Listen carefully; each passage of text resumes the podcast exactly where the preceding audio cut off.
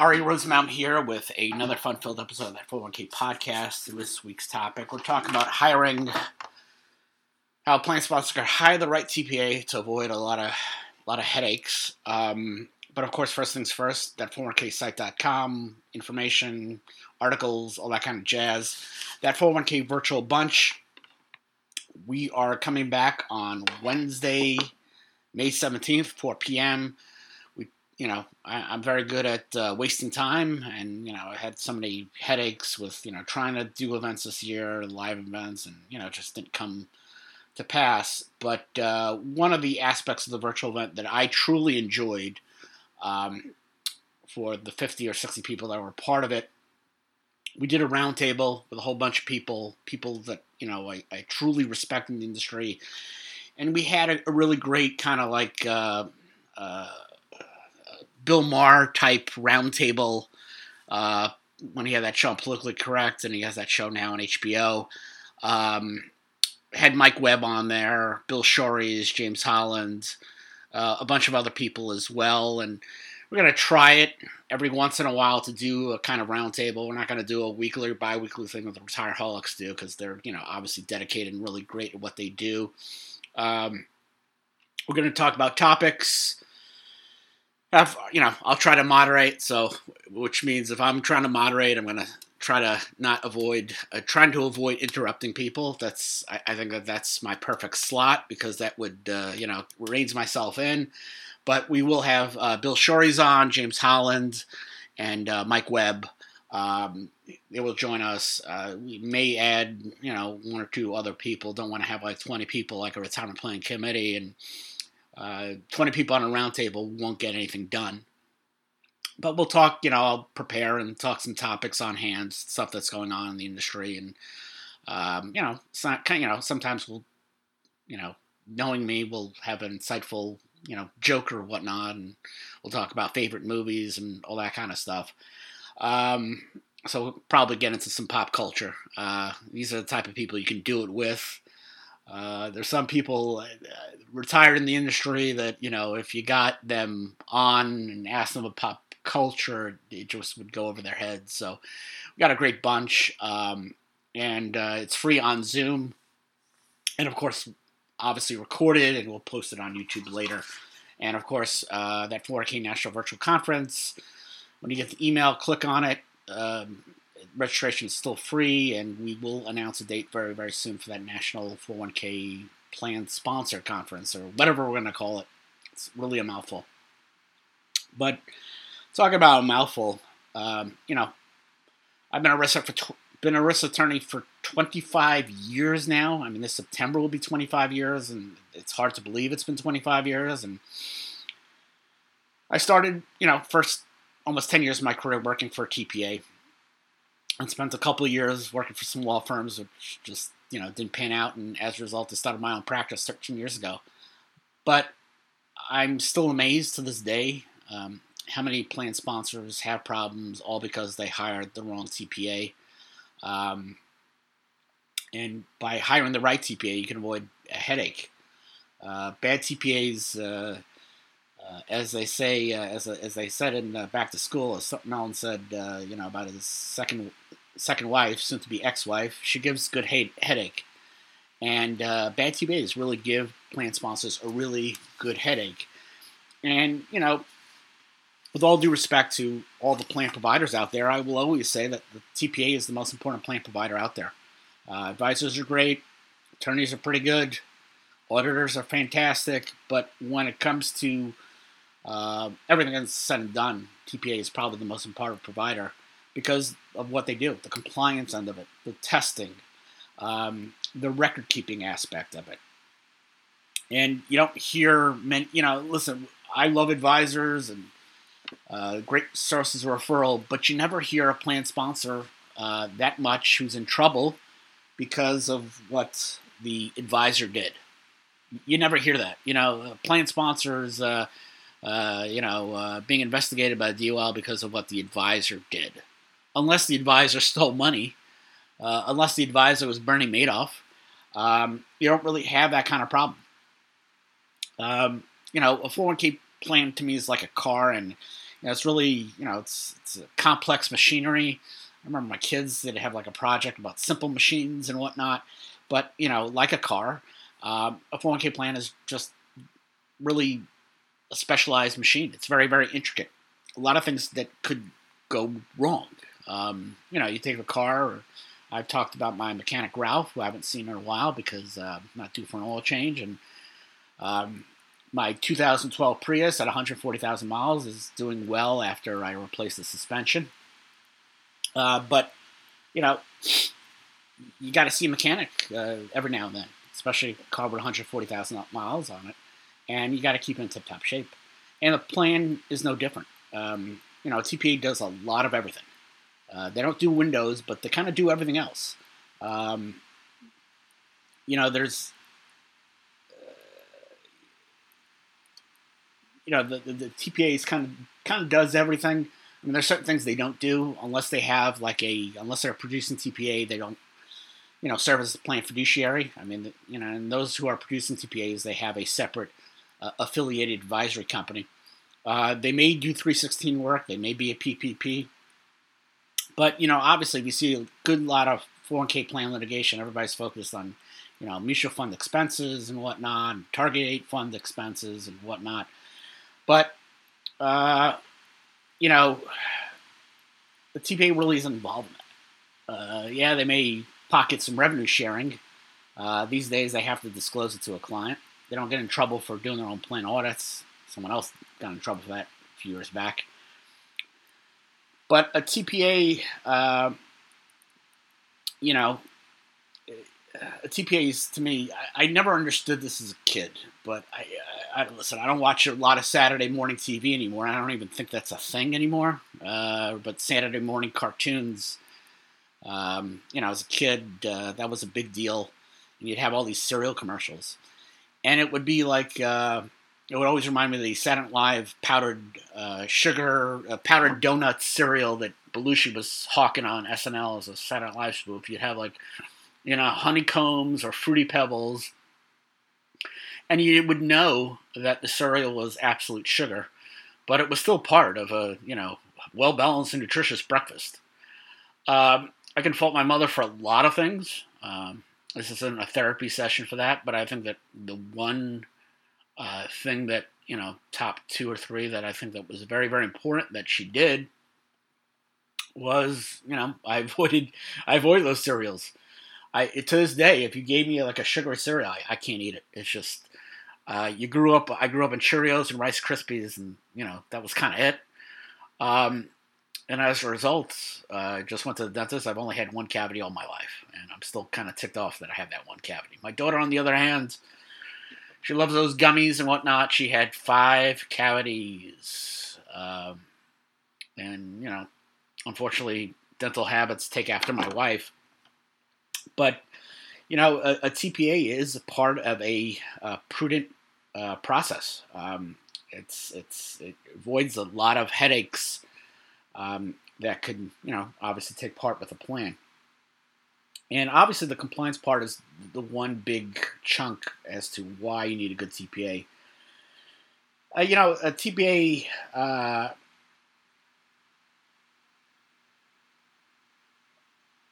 you know, TPA is eventually TPA basically is essentially delegated the role of plan administrator. Even though the plan sponsor is still on the hook unless there's a 316 or PPP involved.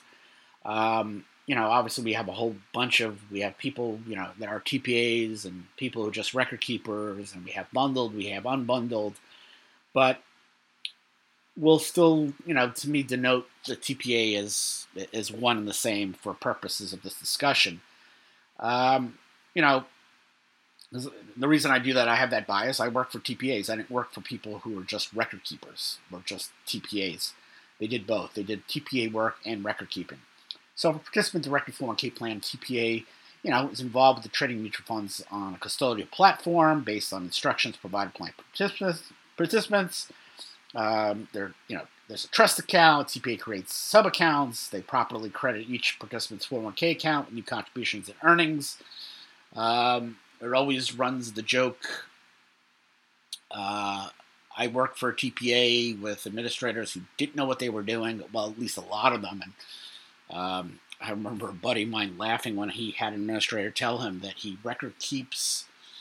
Um, they record keep a daily plan on a quarterly basis. So the record keeping was always off, and they would post like negative earnings to make it lined up. It kind of reminds me of, uh, you know, a checkbook where you don't know where the money is and you got a record keep. So yeah, you know, um, as far as check writing is, uh, I've been married for almost 20 years now, and I I I um, I control the checkbook just because when I was dating with my wife, I realized that she wasn't keeping a running tab on her balance, and I need to know to the exact penny, uh, especially to avoid you know uh, uh, bouncing checks and here and there. But um, you know, obviously, also um, a big part of what the TPA does is uh, you know the 5500s, the compliant testing. Um, you know, uh, with late filings and missing filings, the Department of Labor has made things easier with the delinquent uh, filing uh, voluntary compliance program, which I think is a huge. Um, it's a double-edged sword in the sense that it gives the opportunity for plan sponsors to fix mistakes and pay pennies on the dollar in terms of penalties. But of course, it increased the, the amount of penalties. Uh, you know, uh, if the department, sometimes you feel like if the Department of Labor uh, would charge plan sponsors for late 5500 filings what they you know what they claim they will charge and they actually collect on it you probably think that they could um, you know satisfy the national debt with what uh, they're charging per plan and uh, you know obviously um, with the 5500 you know the, the problem is is that you know incorrect answers or questionable answers will result in you know possible audit. Say you have late deferral deposits or you don't have a bond. Uh, you may get a letter from the Department of Labor. If you don't have a bond, you might get audited. Um, you know, uh, I, I, recently, not too long ago, I had an audit um, just because the TPA uh, reported a contribution on a cash basis, while the plan sponsor reported that contribution on the corporate return on an accrual basis. So the contribution amounts kind of didn't line up. So therefore, we had an audit. Um, obviously, with you know accounting rules, and I always go crazy about accounting rules because I never took an accounting course in, in college. Uh, I had no interest in it, but I do understand the basics of it since I do my own taxes and whatnot. But uh, that always uh, is like one of those mistakes that could be uh, really uh, avoided and avoid the audit and obviously um, you have the testing coverage, uh, which everybody still, you know, it's it's funny talking to even some TPAs, they forget about coverage. Whoa, whoa, whoa! Let's not go and talk about ADP, ACP. Let's talk about if you pass coverage. And there are times where plan sponsors don't pass coverage. And coverage is always a, is an interesting thing because I remember one time we were dealing with a plan sponsor, and the participation levels because of the exclusions were so low, but because we were comparing 70%, the not Highleys against 70% of the Highleys, when the Highleys only had like a 50% participation rate, we passed because we were over 35, which is which is kind of crazy. And obviously, top heavy, uh, that's always you know uh, always a problem. Obviously, uh, safe harbor kind of cures the ADP ACP and top heavy if done correctly. Uh, obviously, um, you know, TPA also, you know, in addition to deferrals, there's profit sharing, matching contributions. Profit sharing could take a whole different type of formula. Um, the, the, safe harbors of uh, comp to comp, integrated, age age weighted, and whatnot. And there's obviously the new comp. Actually, age weighted is not a safe harbor, but integrated and, and, and comp to comp are. Um, Nobody does age weighted anymore. Nobody does points anymore uh, because you have new comp, which uses the general test. So TPA obviously does a lot of work, and you know if they do a crappy, crappy job, uh, puts the plan sponsor in hot water. And of course, um, safe harbor, uh, safe harbor. You know we talk about formulas and obviously, um, a plan sponsor, you know, having a good TPA will have a, a, a, formula for the plan that you know uses, um, you know, has an efficient plan design. I always talk about, you know, um, plan sponsor with a DB plan. Um, you know, wasn't a good fit when they had you know 12 employees and we instituted a 401k plan and used this um, uh, a new comp allocation. And uh, you know, if a plan sponsor could afford it, and they want to reward the you know highly compensated employees, like yeah, I always use the example of a law firm. Law firm is kind of interesting, and one time I did this uh, when I I used to do CLE. I, I, don't do it anymore. I used to have a CLE course and a CE course, and uh, I was talking to a law firm, and I said the beauty of a new comp design is you can reward the partners of the plan with top contributions, and because most um, associates make over the HCE limit, you could zero them out at nothing because you can discriminate against highly compensated employees and just give the staff. And uh, one of the partners of the firm heard that and he's like, "Oh, thanks a lot." But yeah, that's true. And you know, obviously, uh, I've dealt in situations with plan sponsors that were failing testing, and uh, the TPA never brought up a safe harbor design, especially if they could afford it. I always talk about this one company years ago. I always remember it because I was, you know, I didn't have kids at the time, wasn't married. Uh, actually, I think, it, yeah, I was married. Um, I had niece and nephew, and this company did all the marketing and, uh, you know, uh, toy meals. They weren't Happy Meals because they were not McDonald's, and Happy Meals is a protected uh, trademark of McDonald's. So they were doing the kids' meals for, you know, a whole bunch of other restaurants. Who knew that there was a, a Wendy's kids' meal or I don't, I, I, I don't, I think it was Wendy's. It might have been Hardee's. I don't know. But anyway, they did uh, a lot of the toys and all that stuff. So I always remember that. And anytime I went to the client, they give me toys, give me nice little toys. And uh, my niece and nephew, um, uh, you know, did well with that. And the other reason I remember the client is because she had a dog. It was like a Shih Tzu, I want to say. And the dog during the meeting took a crap right on the table, right on the table, right in the in the in the in the conference room on on on the floor on on on a, nice carpet, uh, like one of those Persian uh, rugs. So I remember for that, and I most importantly I remember for the fact that one of the payroll providers was handling the plan. And uh, if you remember the old days when we had like a twelve thousand dollar limit, I think. Um, the owner of the company had to give back ten and a half thousand dollars in 401k deferrals as part of an ADP refund. But the problem was is that the payroll provider never told her, well, you know, if you fix this and you put in a $7,500 QNEC, you can have your money back in the plan. So we fixed the plan when I worked at the CPA Institute of Safe Harbor Plan Design, and voila, she was able to get back her money. And obviously, you know, cash balance, you know, medical practice, the, you know, law firm, and all that stuff that uh, that's really becomes an efficient plan design. And um, last but not least, cost should be the most important factor in hiring a TPA, in my opinion. Uh, cost uh, is one factor, but when you um, when a plan sponsor just focuses on cost, that's a mistake. You know, there's a really good TPA out by me in Long Island. They're expensive uh, compared to others, but they do a fantastic job. You never hear. Um, I, have never had a client. I've never had a potential client that ever had a problem with this TPA. They don't. They don't f up. They don't. They don't make mistakes, but they cost more. And you know, years ago, I I, I knew a lawyer. Um, did wills, trusts, and estates, and he also did uh, his his bread and butter is real estate. Um, you know, um, real estate closings. So uh, was a potential client. Interviewed him. Thought he was a little too much money, probably two hundred fifty dollars more on the closings. Thought he was a little young at the time. He was in his early forties. She didn't hire him. She hired an older attorney in his sixties. Uh, problem was is that older attorney supposedly got sick and stole the woman's money from a real estate transaction.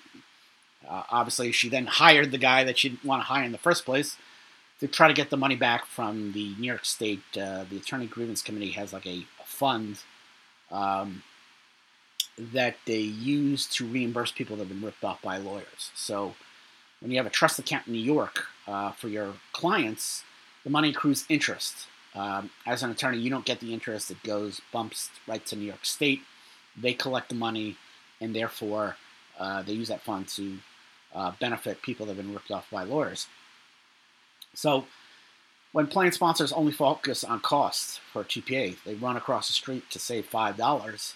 Um, and, and, and, this excellent TPA that I told you about that's expensive, he will tell you stories uh, about clients who fired him to go to a payroll provider and not get a good service and not have a good outcome and, and come back.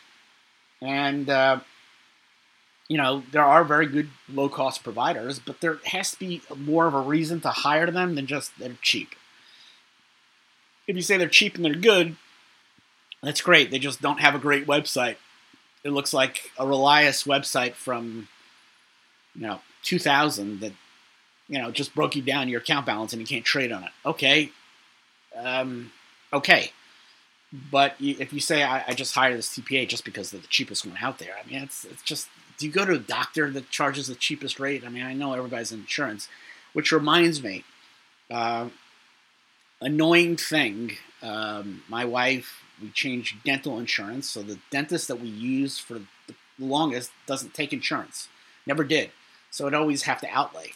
So my wife picked out a local dentist uh, nearby, and it's like a mill.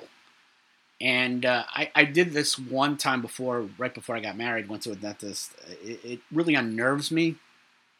When you go to a dentist for a checkup, everything is fine, and all of a sudden they try selling you another service oh well we're doing a cleaning for you but for an extra special cleaning uh, have really great insurance. They're only going to cover like 80% of it and you need to be treated with like antibiotics it's deep cleaning and it's like $2000 and i got no cavities. I got no issues.